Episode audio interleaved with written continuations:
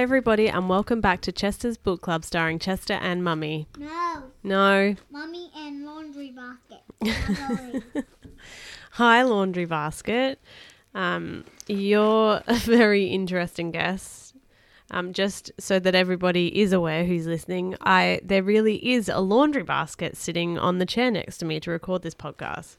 But I think there might be someone a bit silly who's inside the laundry basket. Um, so your name is just Laundry Basket, or Yes. yes, okay. Oh, and you pop up through the top of the laundry basket. Um, now, laundry basket, I f- feel like you stole the book that we were meant to read. Um, do you think you could let me have the book back? okay. Thank you. Now, laundry basket, what book are we reading today? Pokemon! Pokemon, and we actually, it's a very special request, don't you think? Yes. Why is it a special request? I got the person is called Jetta and he's five and a half and I'm five and a half and he's a Pokemon and I love Pokemon. Yeah, is it your twin? Literally your twin called Chester. So we had an audio um, message from a listener, and I might actually see if I can insert the audio now so you can hear. So bear with me, I'll see if I can do it. Hi, Chester and Mummy. I'm Chester and I'm five years old and I would like you to read a Pokemon book for me. Bye. So thank you for your audio message, Chester. We really enjoyed that. That was the first audio message we've had. Um, now, Laundry Basket, can I please have the book back? You've stolen it again. And if you'd like me to read it, I'm going to need to see the book and the pages. Oh, thank you. At least it's a compliant Laundry Basket. Okay, so we are going to start reading Pokemon School Trip. Now, it's actually a quite a long book, so we might have to do what we did with Ninja Kid and just read it over a few chapters. So the first one is called Part One, Alola Kanto. Now I know nothing about Pokemon, so I have no idea what this any of this is about. So chapter one, a special field trip. Ash's class at the Pokemon school were listening to the principal, Samson Oak, make an announcement. It is the 20th anniversary of the Pokemon school. As part of the festivities, I'm pleased to tell you that we are going on a special field trip. The class cheered.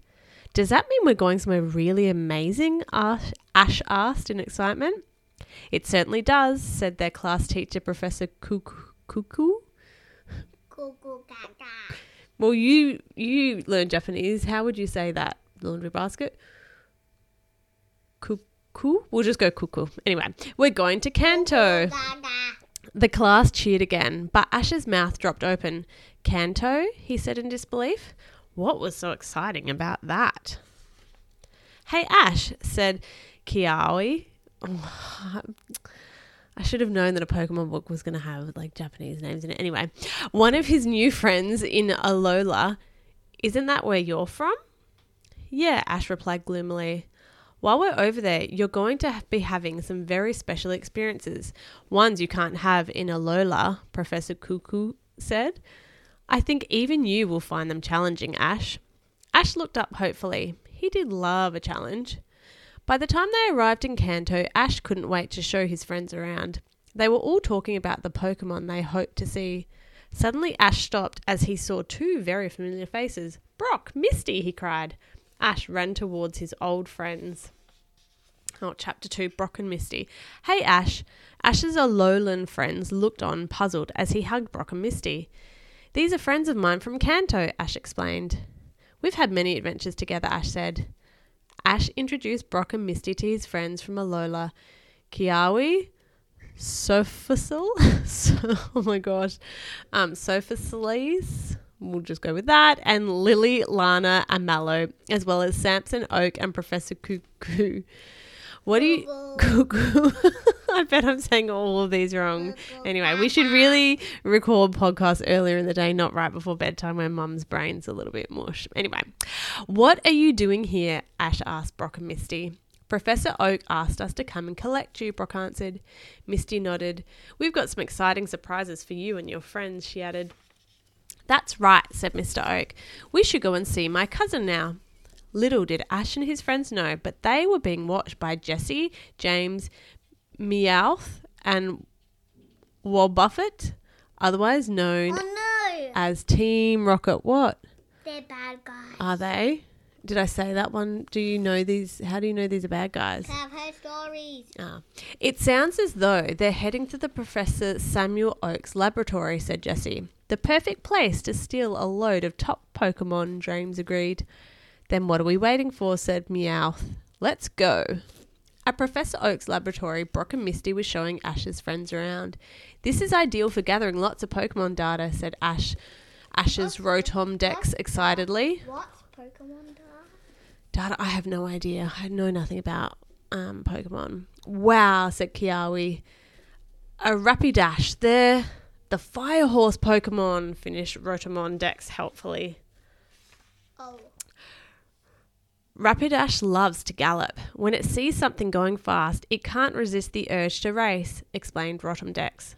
Is that right? said Kiawe, drawing out his Pokeball. Okay then. Charizard, let's go.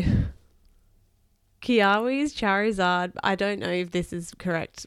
Anyway, um, burst out with a mighty roar. Want to race? Kiawe called. Chapter 3 Professor Oak's Laboratory.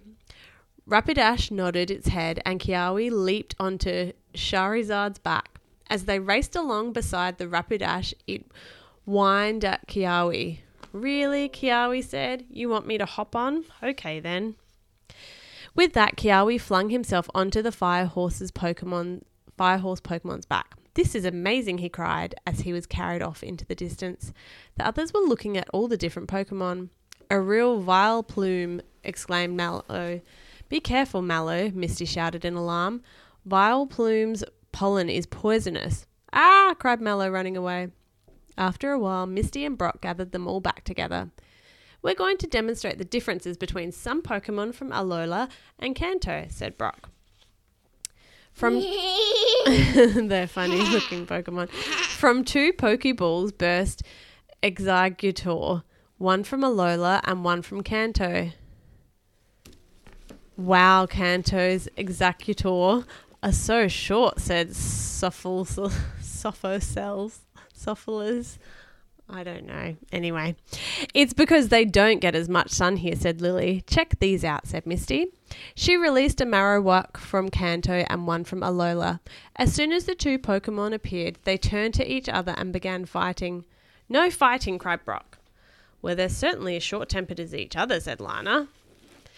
The others tried to wrestle the two Pokemon apart. When the humans had no luck, the other Pokemon tried to help, but the two Marowak were determined to fight. Eventually, Pikachu lost its temper. With a loud Pikachu! It used a powerful thunderbolt move. It was so strong that it knocked everyone to the ground. And that is the end of part one. The next one's called part two Old Friends and Rivals. So we might read that next episode. Or maybe we can just not read Pokemon so that I don't have to mispronounce all the words. Are you enjoying it, Laundry Basket? You like that? Yes. All right. Well, thank you, Chester, who is five and a half years old, for recommending we read a Pokemon book. Um, yes. sorry, Laundry Basket. What did you want to say? What? I don't know what you mean. You're putting your thumb in the air. I, wa- I don't want anyone to hear it, though. Oh, why don't you want anyone to hear it? I just don't. Okay. Can you tell me after we finish the episode? Can we say goodbye? Okay, goodbye. All right. Thanks for listening. If you have a book. If you have a book you would like us to read, you can email us at chestersbookclub at gmail.com or you can leave us a voice note like Chester did through Spotify. Um, thanks for listening. We'll see you next time. Bye.